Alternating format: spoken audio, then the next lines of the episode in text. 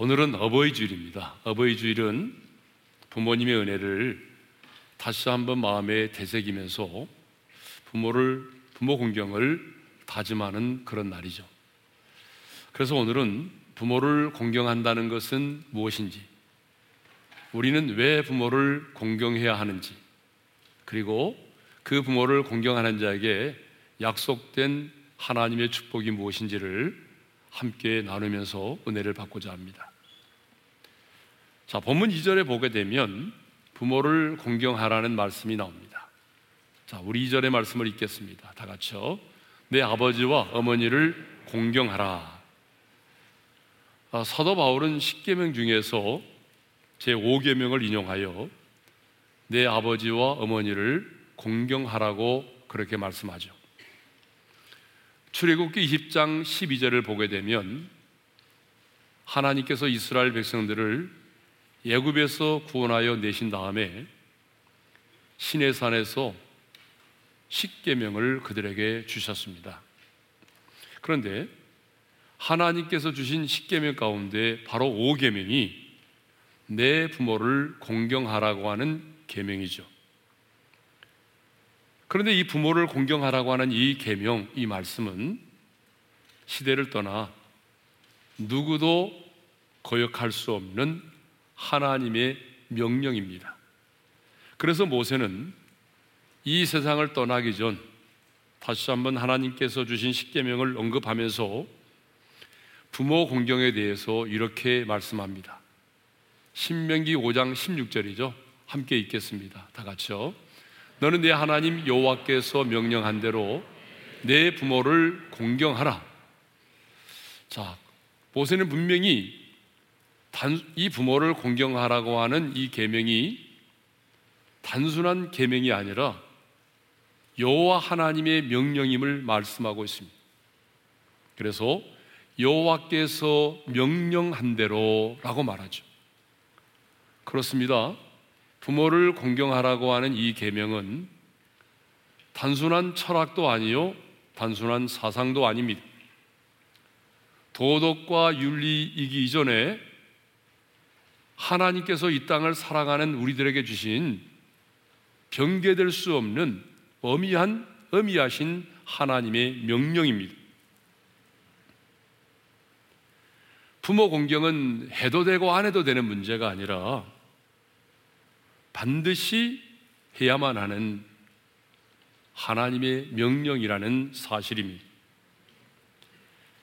그런데 현대인들은 부모를 공경하라고 하는 이 말씀을 별로 좋아하지 않습니다. 고리타분하게 생각을 하죠. 진부하게 생각을 합니다. 예전에는 맞는 말이었지만 지금은 시대에 뒤떨어진 말씀이라고 생각을 하죠. 아니 어떤 자녀는 부모가 부모다워야지 공격을 하지, 공경을 하지 라면서 부모를 공경하는 것이 아니라 도리어 부모를 공격하기도 합니다. 그러나 여러분 부모를 공경하라고 하는 이 계명, 이 말씀은 시대를 뛰어넘어서 우리에게 주신 하나님의 명령입니다. 누구도 변개할 수 없는 어미하신 하나님의 명령입니다. 그래서 부모를 공경하라고 하는 이 계명은 단순한 계명이 아닌 하나님의 명령이라는 사실이죠. 자, 그러면 부모를 공경한다는 것은 무엇을 말할까요? 부모를 공경한다고 하는 것은 첫째로 주 안에서 순종하는 것입니다. 자, 오늘 본문 1절의 말씀을 읽겠습니다. 다 같이요. 자녀들아, 주 안에서 너희 부모에게 순종하라. 이것이 옳은지라. 그러니까 부모를 공경하는 것은 부모를 순종함으로부터 출발한다는 거죠. 아무리 잘나고 똑똑하고 재정적인 도움을 준다고 할지라도 부모님의 말씀에 순종하지 않는 것은 부모를 공경하는 것이 아닙니다.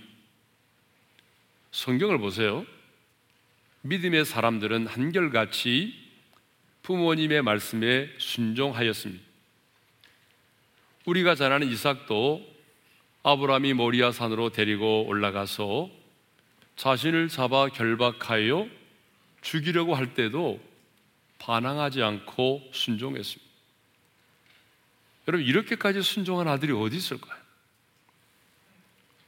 요셉도 아버지의 심부름에 순종하여 자기를 미워하는 형들에게로 나아갔습니다.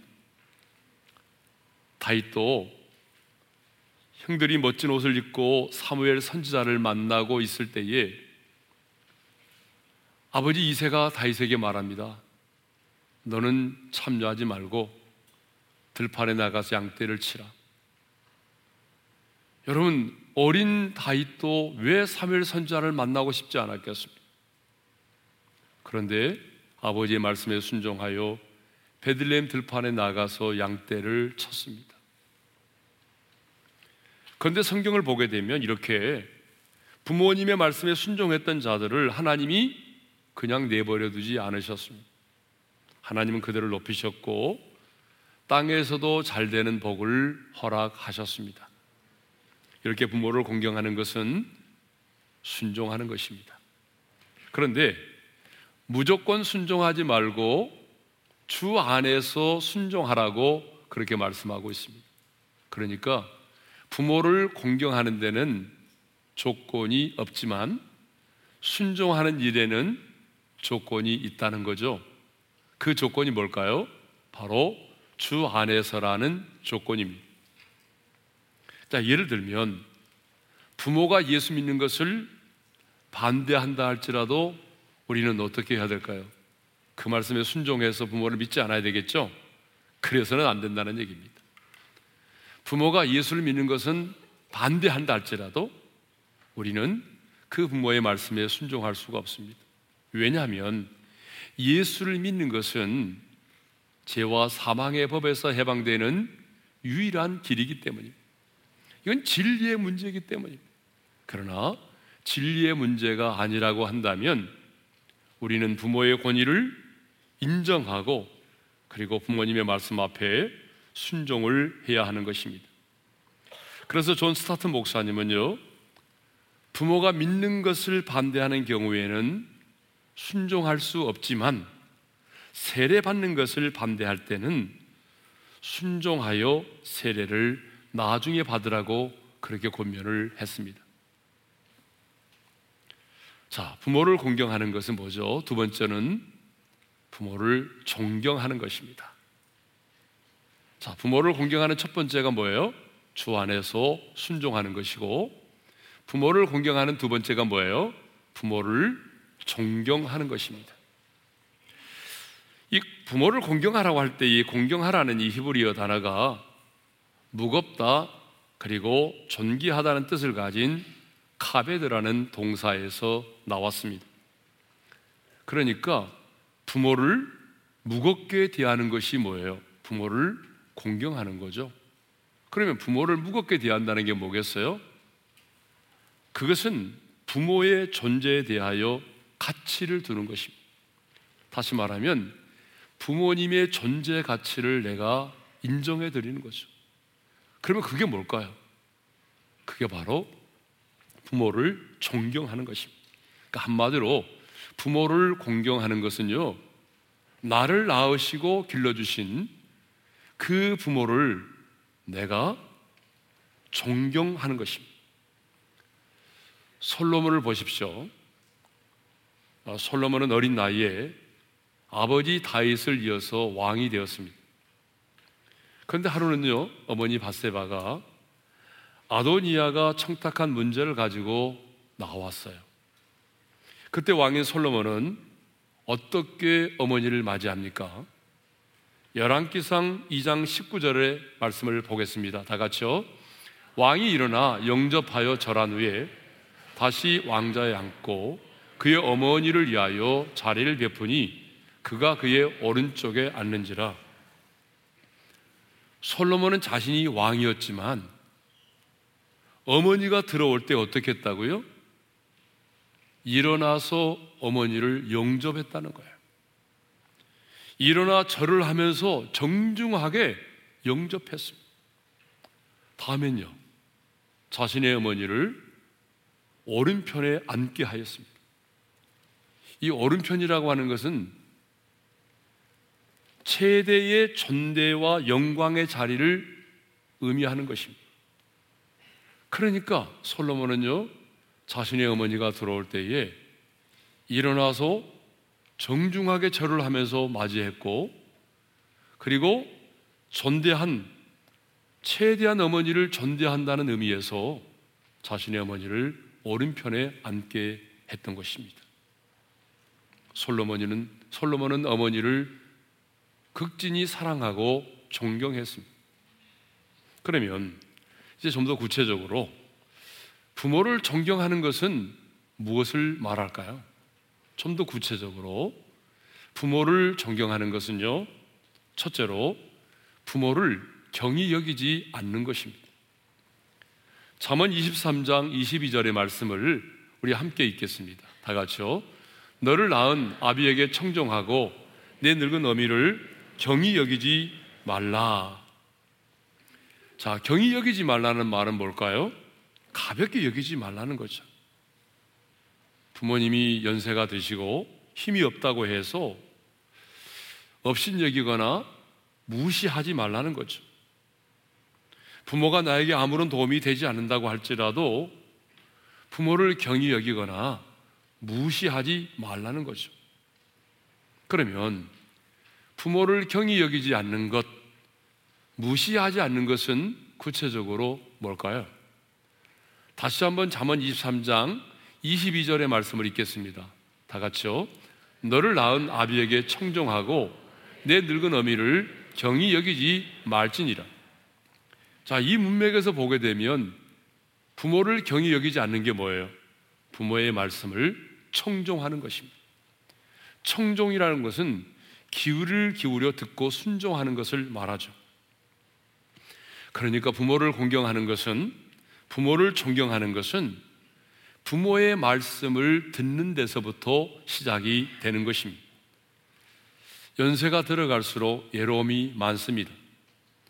젊은 날에는 슬퍼할 겨를도 없을 만큼 바쁘게 인생을 살아오셨는데요.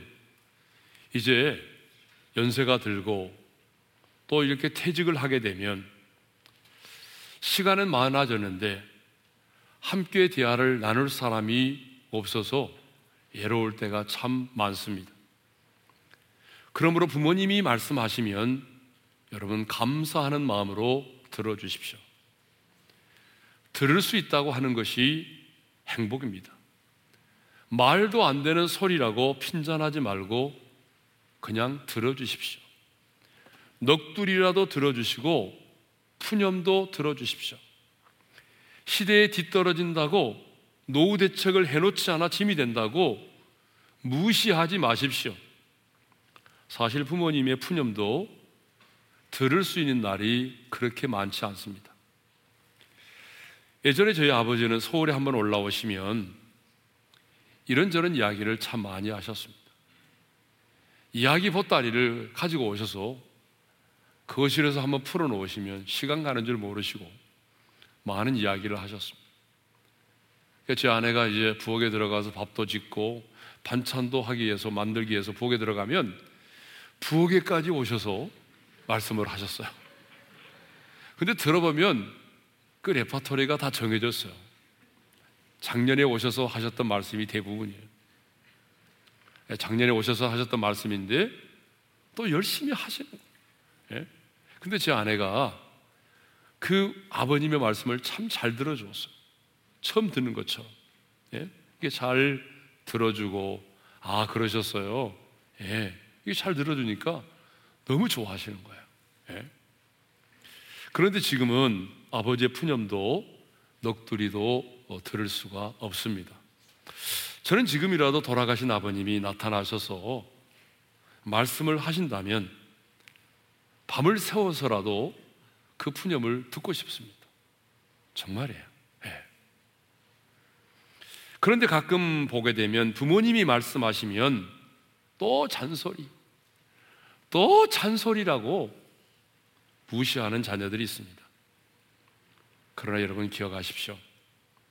들어줌이 효의 시작입니다. 부모의 말씀에 귀를 기울이고 잘 들어주는 것만으로도 여러분 효도가 되는 것이에요. 또 부모를 존경하는 것은 부모의 허물을 덮어주는 것입니다.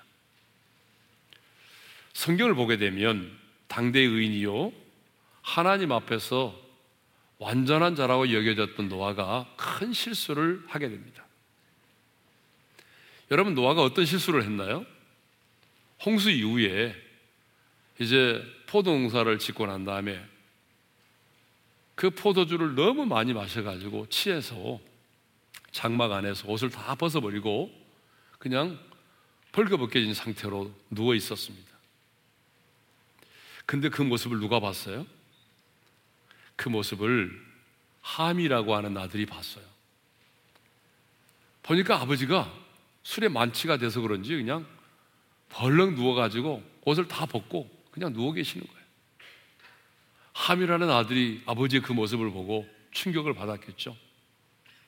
나가서 샘과 야벳에게 까발리기 시작했어요.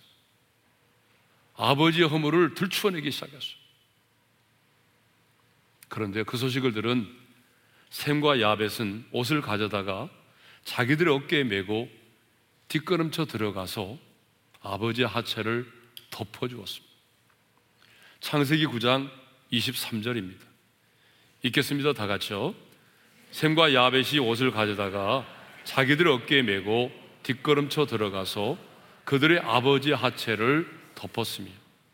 네. 노아의 두 아들 샘과 야벳은요, 아버지 노아를 비난하지 않았어요. 아버지를 경멸하지 않았어요. 아버지 노아의 허물과 수치를 덮어주었습니다. 여러분, 우리 부모님도 사람인지라 때로는 실수가 있고 허물도 있을 수가 있습니다. 육신의 부모 역시 완전한 사람이 아닙니다. 내게 허물이 있고 내게 약점이 있는 것처럼 우리 부모님의 인생에도 허물이 있고 약점이 있습니다. 우리 부모님의 인생에도 지우개가 있다면 지워버리고 싶을 만큼 그런 아픔도 있습니다. 하지만 자녀된 우리는 그럼에도 불구하고 부모를 무시하거나 가볍게 여겨서는 안 됩니다.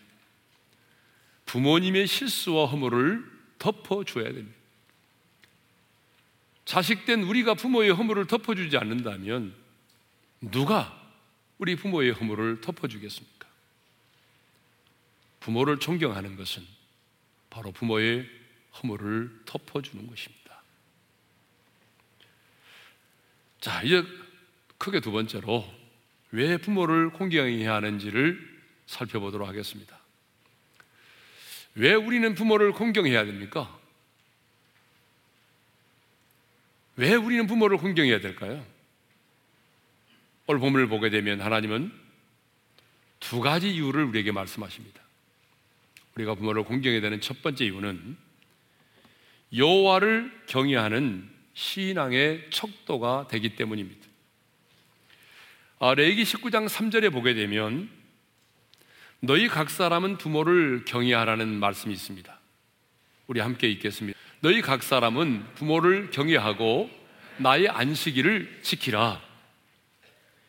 이 경외라는 말은 히브리어로 야레라고 하는 단어인데요. 존경심을 갖고 적극적으로 다가가는 긍정적 의미의 두려움을 말하죠. 그런데 여러분 보통 이 경외라고 하는 말은 하나님에 대하여서만 쓸 수 있는 용어입니다. 이 경외라는 말을 사실 인간에게는 쓸 수 없는 말이죠. 그런데 북한에서는 쓰더라고요. 북한은 이상한 나라니까, 예, 북한은 이상한 나라니까, 뭐 지도자, 경의하는 지도자 동지 뭐 이런 하잖아요. 그러나 그 어떤 나라도 사람을 향하여 경외라는 말을 쓰지를 않습니다. 성경을 보게 되면 이 경외의 유일한 대상은요, 바로 하나님이십니다. 그런데 이 경외의 유일한 대상이신 하나님께서 지금 뭐라고 말씀하십니까? 부모도 경외하라고 말씀을 하십니다. 아니, 하나님에게만 사용될 수 있는 경외를 부모에게도 사용하고 있어요. 뿐만 아니라 구약 성경을 보게 되면 이 공경이라는 말도 하나님과 부모님에게만 사용되었습니다.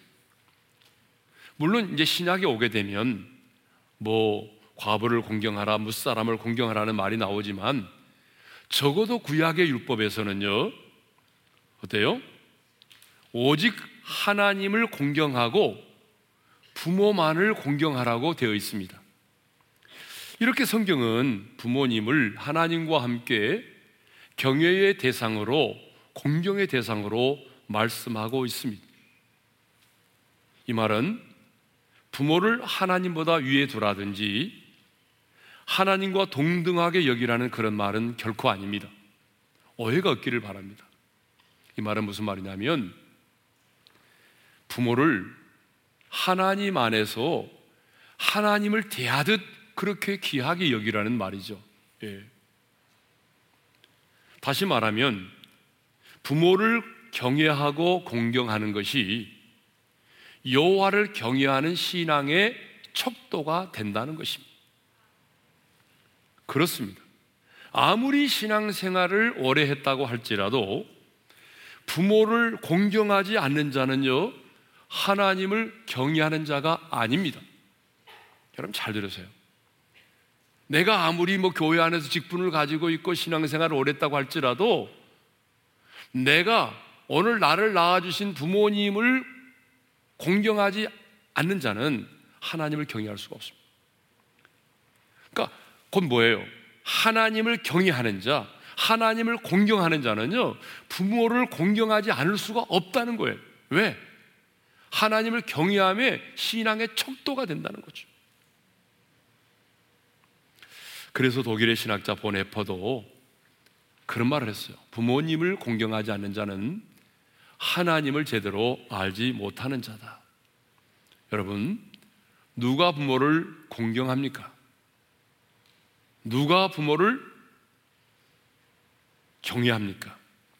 하나님을 경외하는 자, 하나님을 공경하는 자입니다.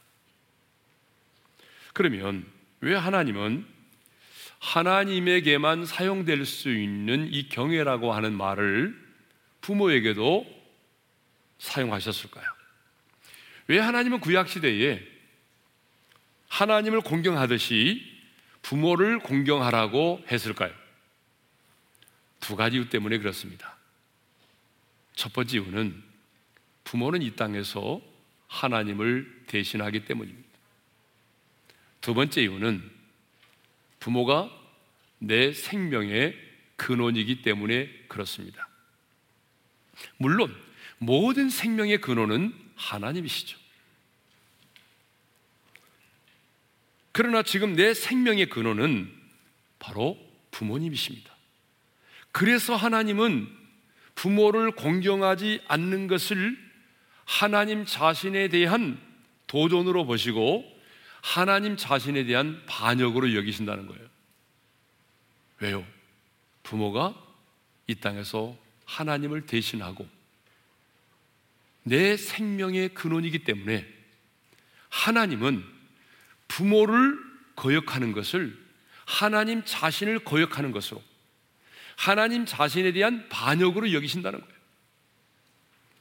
그래서 율법은요, 하나님을 해방하는 자는 죽이라고 말씀했던 것처럼 부모를 저주하고 멸시하는 자는 죽이라고까지 말씀을 하고 있는 것입니다. 내기 20장 9절의 말씀을 함께 읽겠습니다. 다 같이요. 만일 누구든지 자기의 아버지나 어머니를 저주하는 자는 반드시 죽일지니. 신명기 27장 16절의 말씀도 읽겠습니다. 다 같이요. 그의 부모를 경홀히 여기는 자는 저주를 받을 것이라 할 것이요 모든 백성은 아멘 할지니라. 여기서 경홀히 여긴다는 건 뭐예요? 부모를 가볍게 여기는 것을 말합니다. 그러므로 부모가 배우지 못했다고 여러분 무시하지 마십시오. 세상의 문화에 뒤처져 있다고 경멸하지 마십시오. 부모를 멸시하는 것은 그 부모를 세우신 하나님을 멸시하는 것이 되는 것입니다. 왜 율법은 이렇게 부모를 저주하거나 경홀히 여기는 자를 죽이거나 저주하라고 저주를 받으리라고 말씀하고 있을까요? 왜 율법은 부모를 저주하거나 경홀히 여기는 자는 죽이거나 저주를 받으라고 말씀하고 있을까요? 방금 말씀드렸잖아요. 이 땅의 부모가 하나님을 대신하고 이 땅의 부모가 내 생명의 근원이 되기 때문에 그렇습니다. 율법을 보게 되면요. 하나님께서 죽이라는 말씀이 많이 하시죠. 근데 어떤 경우에 하나님이 죽이라고 말씀하십니까? 율법을 보게 되면요. 반드시 하나님과 생명에 관한 하나님과 생명에 연관된 것에만 죽이라고 말씀을 하십니다. 여러분 그러잖아요? 그러면 이렇게 질문할 수 있겠죠. 왜 가늠하는 자는 돌로 쳐 죽이라고 했습니까? 이렇게 묻겠죠. 여러분, 가늠도 생명과 관련된 것입니다. 왜냐하면 다른 사람에게 내 생명의 씨앗을 옮기는 것이기 때문에 그렇습니다. 그래서 성경을 보게 되면, 율법을 보게 되면, 하나님은요, 하나님과 생명에 연관된 것은 어기면은 죽이라고 말씀을 하신 거예요. 왜요? 부모는 내 생명의 근원이기 때문입니다. 하나님은 생명의 근원이시고 나는 우리는 부모님으로부터 그 육체를 물려받았기 때문에 내 생명의 근원 대신 부모를 거역하는 것은 곧 하나님을 거역하는 것이기 때문에 이렇게 부모를 거역하거나 저주하는 자는 죽이라고 말씀을 하신 것입니다. 성도 여러분, 그 누가 뭐라고 해도 우리는 부모가 있기 때문에 지금 이 땅에 존재하고 있는 것입니다. 여러분, 우리 중에 부모 없이 이 땅에 태어난 분 계십니까? 없습니다. 우리가 이 땅에 지금 존재하는 이유는 부모님이 우리를 낳으셨기 때문이에요. 그러므로 우리는 부모님이 나를 낳아주셨다는 그 이유 하나만으로도 부모를 공경해야 하는 것입니다. 그래서 성경은 끊임없이 부모를 공경하라고 가르치고 있는 것입니다. 자, 두 번째로 왜 우리가 부모를 공경해야 됩니까? 첫 번째 이유가 뭐였어요? 하나님을 경외하는 신앙의 척도가 되기 때문이다. 라고 하는 것이고, 두 번째로는 약속이 있는 첫 계명이기 때문입니다. 자, 오늘 본문 2절의 말씀을 다시 한번 읽겠습니다. 다 같이 시작. 내 아버지와 어머니를 공경하라. 이것은 약속 있는 첫 계명이니. 자, 하나님은 당신이 친히 구원하여 낸 이스라엘 백성들에게 구원받은 이스라엘 백성들에게 하나님께서 친히 열 가지 계명을 주셨습니다. 그런데 이 십계명은요. 1계명부터 4계명까지 5계명부터 10계명까지로 나뉘어져 있습니다. 1계명부터 4계명까지는요. 수직적인 관계로서 하나님에 관한 계명을 다루고 있고요. 5계명부터 10계명까지는 수평적인 관계로서 사람과 사람에 관한 계명을 다루고 있습니다. 그런데 이 부모를 공경하라고 하는 계명은 첫 계명이라고 그랬죠. 무슨 말입니까? 10계명 중에 첫 계명이 아니라 사람에 관한 사람에 관하여 주신 계명 가운데 첫 번째 계명이라는 거예요. 그 첫 번째 계명이 부모를 공경하라는 계명이잖아요. 이것은 뭘 의미하냐면 하나님께서 사람에 관한 계명 중에서 부모를 공경하라고 하는 이 계명이 가장 우선하고 가장 중요한 계명이다 그 말입니다. 예? 그런데 부모를 공경하라는 이 계명은 첫 번째 계명일 뿐만 아니라 약속이 있는 계명입니다. 십계명 중 사람에게 주신 계명 가운데 그 어떤 계명도 약속이 주어져 있지 않습니다. 자, 예를 들면 살인하지 말라. 그리하면 내가 오래 살리라. 또 도둑질 하지 말라. 그리하면 내가 복을 받으리라. 이런 약속이 있어요, 없어요? 이런 약속이 없죠. 그죠? 예, 이때 아멘하면 큰일 납니다. 그런데 부모를 공경하라고 하는 이 첫 계명에는 약속이 있어요. 어떤 약속이죠? 그리하면 내 하나님 여호와가 내게 준 땅에서 내 생명이 길리라. 약속이 주어진 계명이라는 거예요. 그러니까 왜 우리가 부모를 공경해야 됩니까? 두 가지 이유를 설명했습니다. 첫 번째가 뭐예요? 여호와를 경외하는 우리의 신앙의 척도가 되기 때문이고 두 번째 계명은 약속이 있는 첫 계명이기 때문입니다. 이제 마지막으로 부모를 공경하는 자가 누리는 그 축복에 대해서 생각해 보도록 하겠습니다. 오늘 보면 예배서 6장 3절의 말씀을 함께 읽겠습니다. 다 같이요. 이로써 내가 잘되고 땅에서 장수하리라. 부모를 공경하는 자에게 하나님이 두 가지를 약속하셨습니다. 땅에서 잘됨과 장수입니다. 신명기 5장 16절에도 이런 말씀이 있습니다. 다 같이 읽겠습니다. 시작.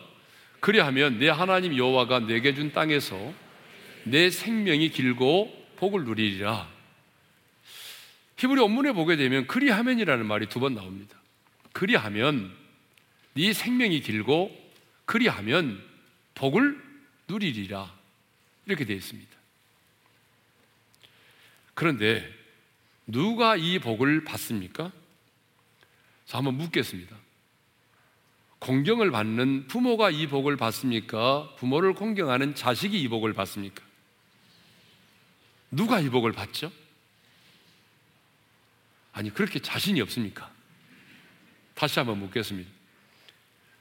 부모를 공경하는 자에게는 이 두 가지를 약속하셨는데, 공경을 받는 부모가 이 복을 받습니까? 아니면 부모를 공경하는 자식이 이 복을 받습니까?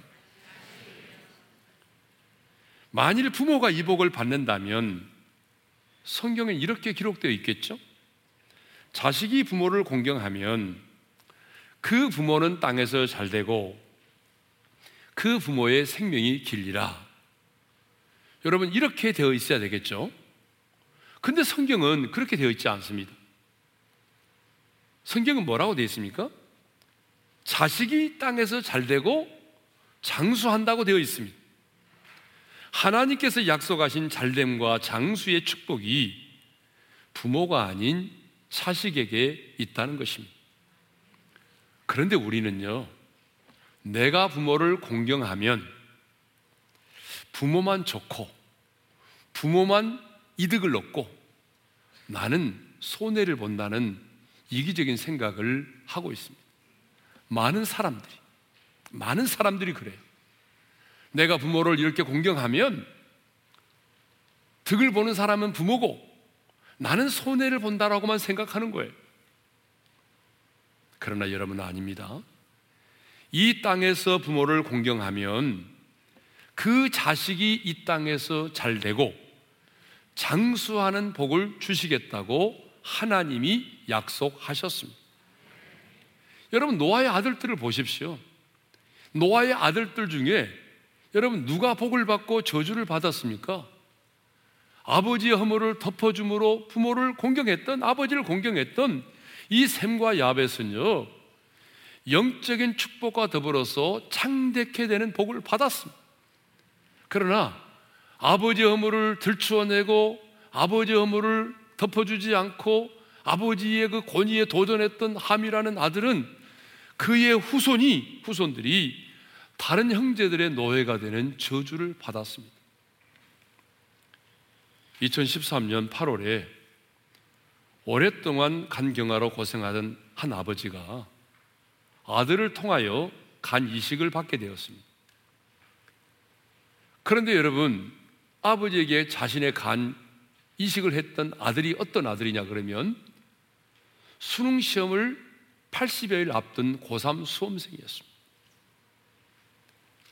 가족들이 만류하고 아버지가 반대했지만 아들은 자식이라면 당연히 해야 할 일이 아니냐며 수술대에 올라서 자신의 간 70%를 아버지에게 이식했습니다.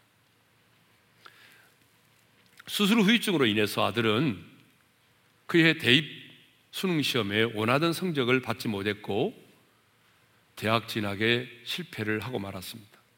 여러분 그러지 않겠습니까? 병원에서 한 달 동안 이제 있어야만 했고 남은 두 달 동안 한다고 그래도 뭐 제대로 공부할 수가 있었겠습니까?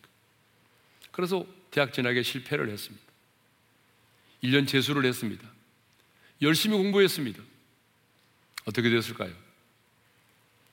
서울대학교 컴퓨터공학부 정시 모집에 합격을 했습니다. 근데 더 놀라운 사실은 간경화 투병 중인 아버지에게 간 이식을 했다는 사연이 알려지면서 서울대 총 동창회에서 4년 전액 장학금을 이 아들에게 지급한 것입니다. 그러니까 이 아들은요, 아버지의 생명도 살리고, 그리고 자기도 원하는 대학에 들어가게 되고, 더 놀라운 것은 4년 동안 전액 장학금을 받고 학교를 다니게 되었다는 것입니다. 여러분, 그렇습니다. 우리가 부모를 공경하면 분명히 손해될 것처럼 보이지만 여러분, 우리 하나님은 부모를 공경하는 자를 그냥 놓아두지 않습니다. 하나님은 반드시 그를 축복하십니다. 예. 자, 그러면 우리는 언제 부모를 공경해야 합니까? 여러분, 부모를 언제 공경해야 되죠? 바로 지금입니다. 지금 부모를 공경해야 됩니다. 부모님이 살아계실 때 부모를 공경해야 합니다. 그 이유는 두 가지입니다. 왜 우리는 지금 부모를 공경해야 되느냐? 그 이유가 두 가지인데 그 첫 번째는 부모를 공경하라고 하는 이 명령의 시대가 바로 현재이기 때문입니다. 두 번째 이유는 부모님이 기다려주지 않기 때문입니다. 다른 계명은 우리가 어겼을지라도 내가 다음에 회개하고 돌아오면 다시 지킬 수가 있습니다. 그렇지만 부모를 공경하라고 하는 이 계명은요. 부모님이 돌아가시면 아무리 내가 부모를 공경하고자 할지라도 나와는 상관이 없는 계명이 되어버리고 마는 것입니다. 그러므로 나중에 형편이 좋아지면 나중에 차차 여러분 부모를 공경하겠다고 뒤로 미루지 마십시오. 룻은 가장 가난하고 힘들 때에 어머니를 공경했습니다. 그러니까 부모를 모시는 것도 지금 모셔야 되고 순종하는 것도 지금 순종해야 되고 찾아뵙는 것도 지금 찾아뵈야 되는 것입니다. 그런데 우리 한국 사람들은 참 이상한 게 하나 있습니다. 그게 뭐냐 그러면 부모님이 살아계실 때는 효도를 잘 안 하고 부모님이 돌아가시고 나면 그날부터 정말 효도를 잘하겠다고 몸부림을 치는 겁니다.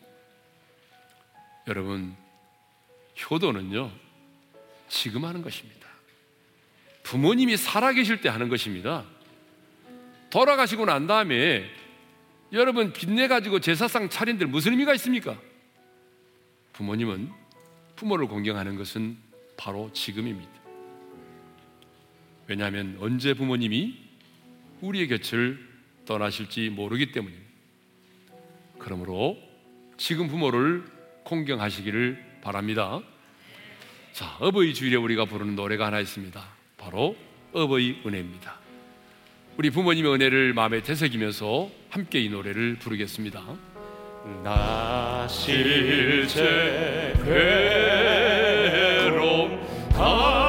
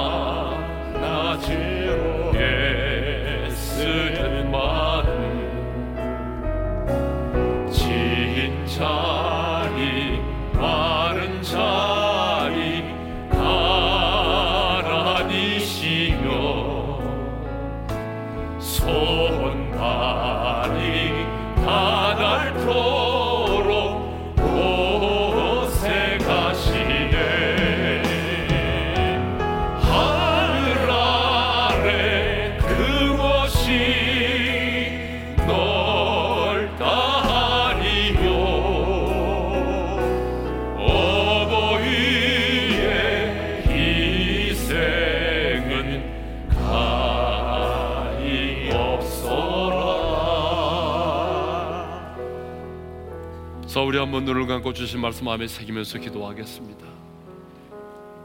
오늘 어버이 주일을 맞이해서 하나님은 우리에게 말씀하십니다. 내 부모를 공경하라. 이 말씀은 도덕과 윤리 기존의 하나님의 명령입니다. 부모를 공경한다는 것은 뭐죠? 주 안에서 순종하는 것입니다. 순종으로부터 시작되는 것입니다. 부모를 공경하는 것은 나를 낳으시고 길러주신 부모님을 존경하는 것입니다. 그분을 경홀히 여기지 않는 것입니다. 내 부모를 무시하지 않는 것입니다. 멸시하지 않는 거예요. 가진 것이 없다고 배우지 못했다고 유산을 남겨주지 않았다고 시대에 뒤떨어졌다고 해서 내 부모를 업신여기지 않는 거예요. 부모를 경홀히 여기지 않는 것은 부모의 말씀을 청종하는 것입니다. 부모의 말씀에 귀를 기울이고 찬소리라도 푸념도 넋두리도 들어주십시오. 그 푸념도 들을 수 있는 날이 길지 않습니다. 효도는 어려운 게 아닙니다. 부모의 말씀을 들어주는 것으로부터 시작이 되는 거예요. 부모를 존경하는 것은 부모의 허물을 덮어주는 것입니다. 여러분의 인생에도 약점이 있고 허물이 있는 것처럼 우리 부모님의 인생에도 약점이 있고 허물이 있는 것입니다. 그 허물을 덮어주는 것, 그것이 부모를 존경하는 것입니다. 왜 우리가 우리의 부모를 공경해야 됩니까? 하나님을 경외하는 신앙의 척도가 되기 때문이죠. 약속이 있는 첫 계명이기 때문입니다. 하나님은 약속하셨습니다. 부모를 공경하는 자에게는 땅에서 잘됨과 장수의 축복을 주리라. 그러니까 이런 부모를 공경하는 것은 손해가 되는 것이 아니고 오늘 나를 축복하시고자 원하시는 하나님의 말씀인 거죠.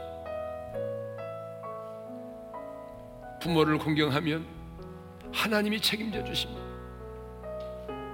그러므로 뒤로 미루지 마십시오. 형편이 좋아지면 그때 가서 부모를 공경하겠다라고 뒤로 미루지 마십시오. 룻은 가장 가난하고 힘들 때 어머니를 공경했습니다.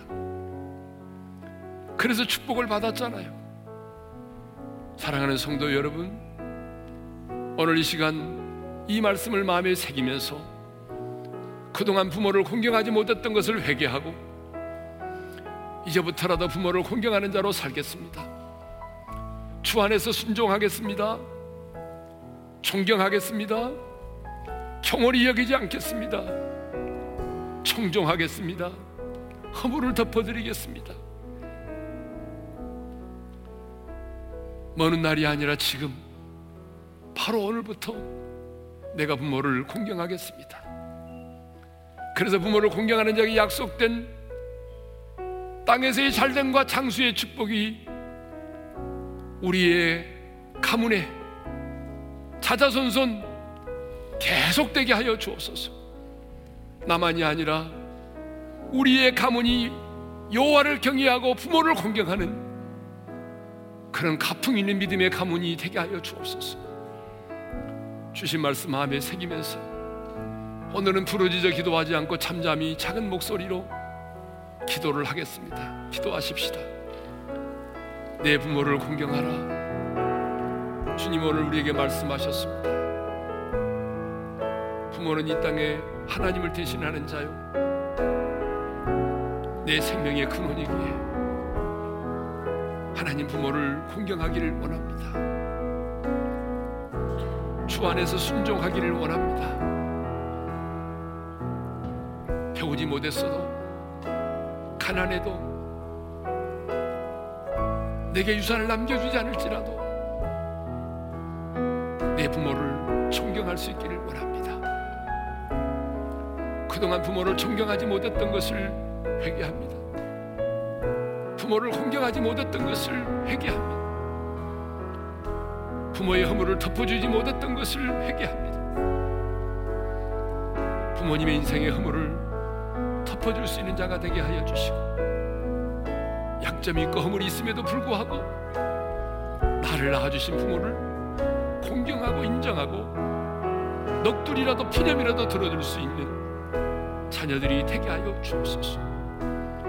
부모를 공경하는 자에게 땅에서 잘됨과 장수의 축복을 주신다고 약속하시는데 사랑하는 우리 어린의 모든 성도들의 가정이 여호와를 경외할 뿐만 아니라 부모를 공경함으로 땅에서의 잘됨과 장수의 축복이 자자손손 이어지게 하여 주옵소서. 뒤로 미루지 않게 하시고 오늘 부모를 공경하는 저희들을 되게 하여 주옵소서. 이제는 우리 주 예수 그리스도의 은혜와 하나님 아버지의 영원한 그 사랑하심, 성령님의 감동가와 교통하심, 내 부모를 공경하라.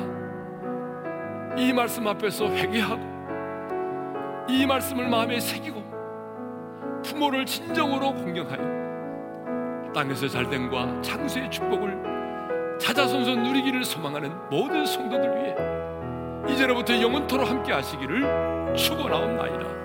아멘.